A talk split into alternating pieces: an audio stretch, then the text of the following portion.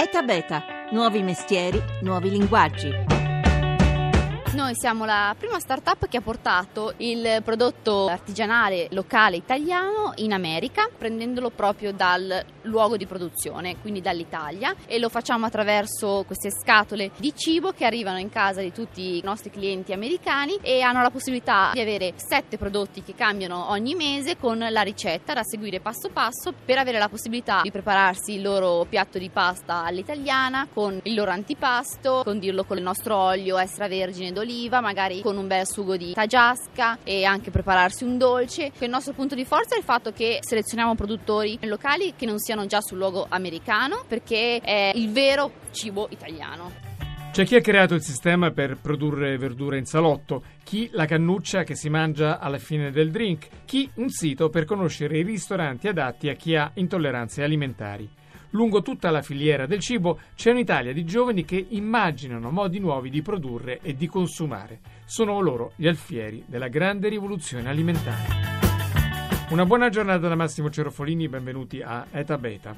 In copertina Alessandra Giorgi, una delle fondatrici di Itiamo, il sito che avete sentito in scatola le ricette già pronte da cucinare per i consumatori americani e lei con la sua squadra fanno parte di quell'universo di giovani aziende innovative, di start-up protagoniste questa settimana a Seeds and Chips, la manifestazione milanese sul futuro del cibo che ha ospitato anche l'intervento dell'ex presidente statunitense Barack Obama. Ma qual è la propensione a innovare del nostro mondo agricolo, del nostro sistema agroalimentare. Andrea Poggi, responsabile innovazione di Deloitte, ha presentato proprio a Milano la ricerca sul sistema Italia. Quello che emerge è che gli operatori del settore del cibo sono sostanzialmente preoccupati di affrontare il tema dell'innovazione. A specifica domanda se ritengono che l'innovazione sia un modo per gestire la competizione, il 100% degli intervistati risponde assolutamente sì. Però quando poi si tratta di tradurre in pratica le cose sono diverse diverse. Esattamente, solo il 50% degli intervistati, che a loro volta avevano detto che erano entusiasti dell'innovazione, stanno indirizzando iniziative di forte cambiamento. Solo il 50% degli intervistati sta interessando partner, soggetti esterni per affrontare il tema dell'innovazione in senso ampio e non in maniera minimale. Quando parliamo di innovazione nel mondo del cibo, di cosa parliamo? Di tre fondamentali innovazioni. Innovazione nella catena e nel sistema produttivo, in modo modo tale da utilizzare le tecnologie per ridurre gli sprechi, aumentare la qualità del cibo e fare in modo che la distribuzione del cibo sia ottimizzata. Questo per esempio per evitare che ci siano zone con un eccesso di cibo e zone con una scarsità. Il secondo ambito riguarda invece nuovi prodotti, quindi proprio del cibo che nasce già con alti standard di qualità, di salute o addirittura nuove forme di cibo, superfood, che sono ottimizzati dal punto di vista nutrizionale. Il terzo ambito è invece quello di migliorare migliorare l'esperienza del consumatore di cibo. Quindi avere dei negozi dove si può provare un'esperienza diversa nell'acquisto del cibo, rendere il cibo immediatamente disponibile via internet o addirittura sperimentare anche nel cibo la cosiddetta share economy. No? Stanno nascendo delle iniziative per condividere il consumo di cibo ottimizzando il consumo e riducendo ovviamente il costo. E sulla prima di queste tre linee si muove Agricolos che sfrutta i sensori per raccogliere dati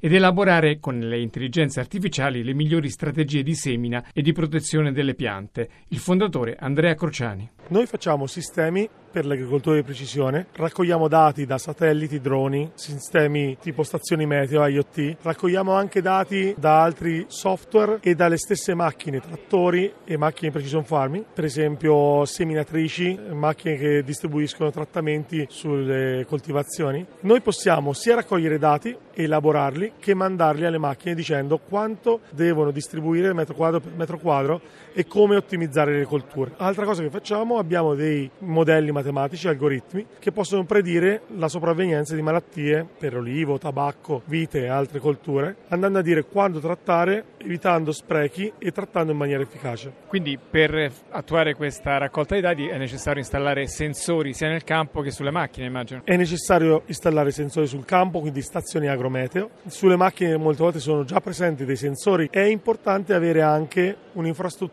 che può essere anche cartografica, che quindi fa vedere tutte queste informazioni insieme e le elabora in modo spaziale. Quali sono i vantaggi di questo sistema? Il vantaggio è avere intanto un'ottimizzazione dei trattamenti, delle semine, delle colture. Diminuisce l'uso dei pesticidi perché li usi soltanto laddove effettivamente servono. Ci sono studi che dicono che in pochi anni riusciremo ad arrivare fino a un 40% di riduzione, che vuol dire un 40% di risparmio economico, un 40% di trattamenti che risparmiano anche il nostro ambiente. Malgrado questi straordinari successi che hanno portato gli Stati Uniti a una presenza massiccia di queste tecnologie nei campi, in Italia appena un'azienda su 100 ne fa uso. In Europa dove va benissimo abbiamo fino a un 20% di penetrazione, stiamo molto indietro. In America hanno l'80%. In Italia l'1. Perché? Perché manca una cultura, mancano a volte le estensioni e quindi dobbiamo arrivare con delle aziende innovative anche al medio piccolo che può diventare possibile cliente per queste tecnologie. Altra sfida sul fronte della produzione, le colture idroponiche, quelle cioè che non hanno bisogno di terra e possono essere messe in salotto per il fabbisogno domestico. Jacopo Teodori, uno dei fondatori di Wolfarm. Wolfarm si occupa dell'automazione della coltivazione fuori suolo. È una macchina che controlla i liquidi e quindi l'acqua che sta all'interno del serbatoio di un sistema idroponico, aeroponico o acquaponico. Eh, idroponica e aeroponica sono coltivazione fuori suolo, quindi le radici invece di essere in terra sono in acqua. La nostra centralina si occupa di dare nutrienti alla pianta e di controllare quali sono i parametri di EC, quindi elettroconduttibilità e il pH dell'acqua e di far sì che questi parametri siano regolati direttamente dai nutrienti. Quindi come avviene questo lavoro? Questo lavoro avviene tramite un semplice tubo che collega il serbatoio alla nostra centralina e permette di controllare e far crescere qualsiasi tipo di pianta, siano piante da taglio come insalata o spezie e poterle coltivare direttamente dentro casa con un sistema che può essere preso ad esempio da Ikea che adesso vende sistemi idroponici a un Tower Garden o altri tipi di prodotti che sono in vendita. Qual è il vantaggio quando uno poi le cose le può comprare al mercato? Allora i vantaggi sono di sapere esattamente cosa ha preso quella pianta, quindi non ci saranno pesticidi né nessun tipo di additivo chimico perché sarai stato tu a dare qualsiasi cosa alla pianta e in più il valore è che in idroponica o comunque coltivazione fuori suolo la velocità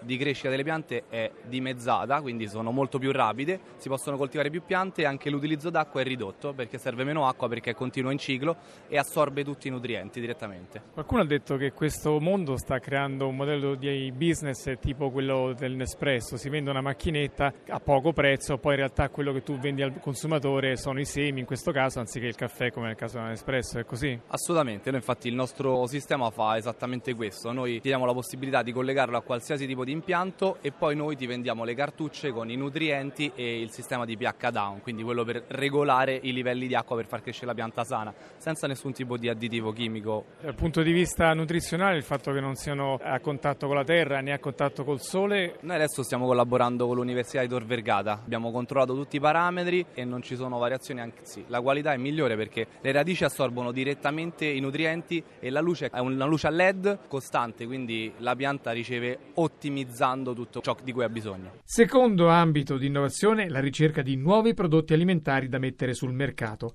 Spirufarm, per esempio, azienda agricola del Parco Tecnologico di Lodi, ha ideato una produzione di spirulina che elimina il sapore non proprio gradevole di questa alga della salute, trasformandola in una sorta di patatina. Il fondatore Antonio Ida. Noi facciamo la spirulina. La spirulina è un'alga ed è considerata anche un superfood, in quanto il 60% del suo peso sono proteine nobili rinnovabili in quanto ha tutti gli amminoacidi essenziali che il nostro corpo ci richiede. In più poi è composta da antiossidanti, sali minerali, vitamine, per cui assumendo spirulina giornalmente riequilibriamo la nostra salute, il nostro viver normalmente, è un integratore quindi naturale.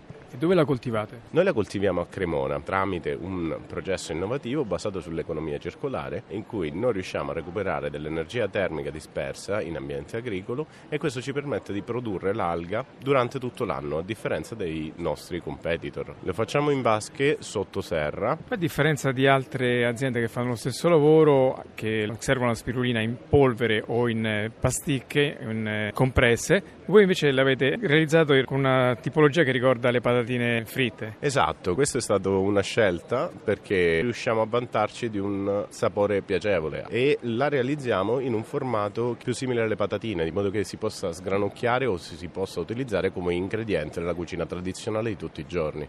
Insieme alle alghe, altro grande protagonista dell'innovazione alimentare, è un cibo ancora proibito nel nostro paese e di difficile accettazione culturale, secondo i nostri parametri. Sono gli insetti. Eppure, a livello mondiale, è su questa fonte di proteine che si punta una posta molto alta. Marco Ceriani, fondatore di Italbugs, è convinto che anche l'Italia possa giocare questa partita. Ci occupiamo di insetti edibili, insetti da mangiare. È un qualcosa che in Italia sembra non appartenerci, in realtà sono citati da Leonardo da Vinci, li utilizzavano gli antichi romani per fortificavano i brodi, oggi abbiamo sei paesi in Europa che li utilizzano a scopo alimentare, abbiamo 2 miliardi di persone nel mondo con 50 paesi. Voi sotto che forma li proponete? Inutile dire che in Europa l'insetto non è gradito come forma, come estetica, quindi abbiamo un disgusto molto molto forte. Noi abbiamo pensato di fare due cose particolari, una delle capsule a base di proteine da insetti e quindi l'insetto non si vede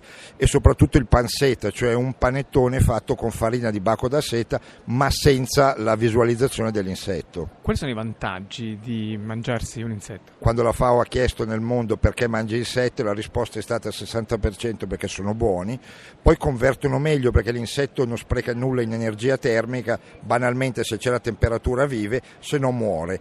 I bovini, noi e, e i grandi organismi bruciamo anche fino al 30% per mantenere il, la nostra temperatura corporea. Ha pochissimo eh, consumo di acqua, da un ettaro di terreno adibito a soia otteniamo una tonnellata di proteine, se ci mettessimo gli insetti otterremo 150 tonnellate di proteine, con un consumo d'acqua 10 volte inferiore. Dal punto di vista nutrizionale? Dipende da quale fase la prendiamo. Se noi prendiamo la larva, parliamo essenzialmente di un 40% di grassi, acqua e proteine. Il baco da seta, ad esempio, arriviamo all'80% di proteine. Il sapore di questi insetti? Un gamberetto. Se lei toglie il sapore di mare, andiamo da vaniglia a nocciola. Non abbiamo la gamma acida, non abbiamo sentori amari, quindi si può dire che è dolce senza avere zuccheri. E gli zuccheri sono invece il segreto di Sorbos, la prima cannuccia da mangiare. L'ideatore Giuseppe Pignataro. Sorbos è la prima cannuccia commestibile presente sul mercato, una cannuccia interamente realizzata in zucchero e amilo di mais. È una cannuccia disponibile in diversi gusti come fragola, limone, lime, zenzero, cannella, mela ed altri. L'aroma della cannuccia non cambia il sapore del drink, quindi sostanzialmente la si può utilizzare anche come una cannuccia normale, ma volendo volendo,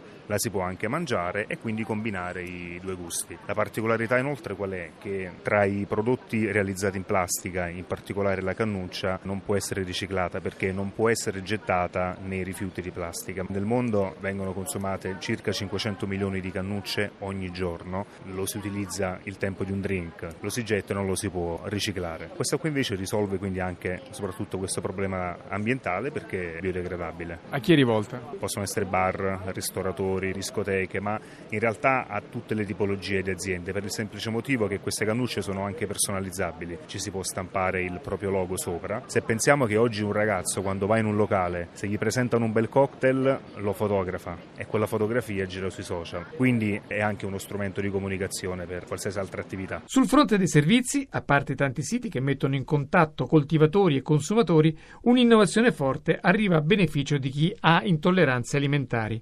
Luca Brondetta di Incibus. Abbiamo sviluppato una piattaforma dedicata a tutti coloro che soffrono di allergie e intolleranze alimentari per permettere di andare a mangiare fuori casa senza stress.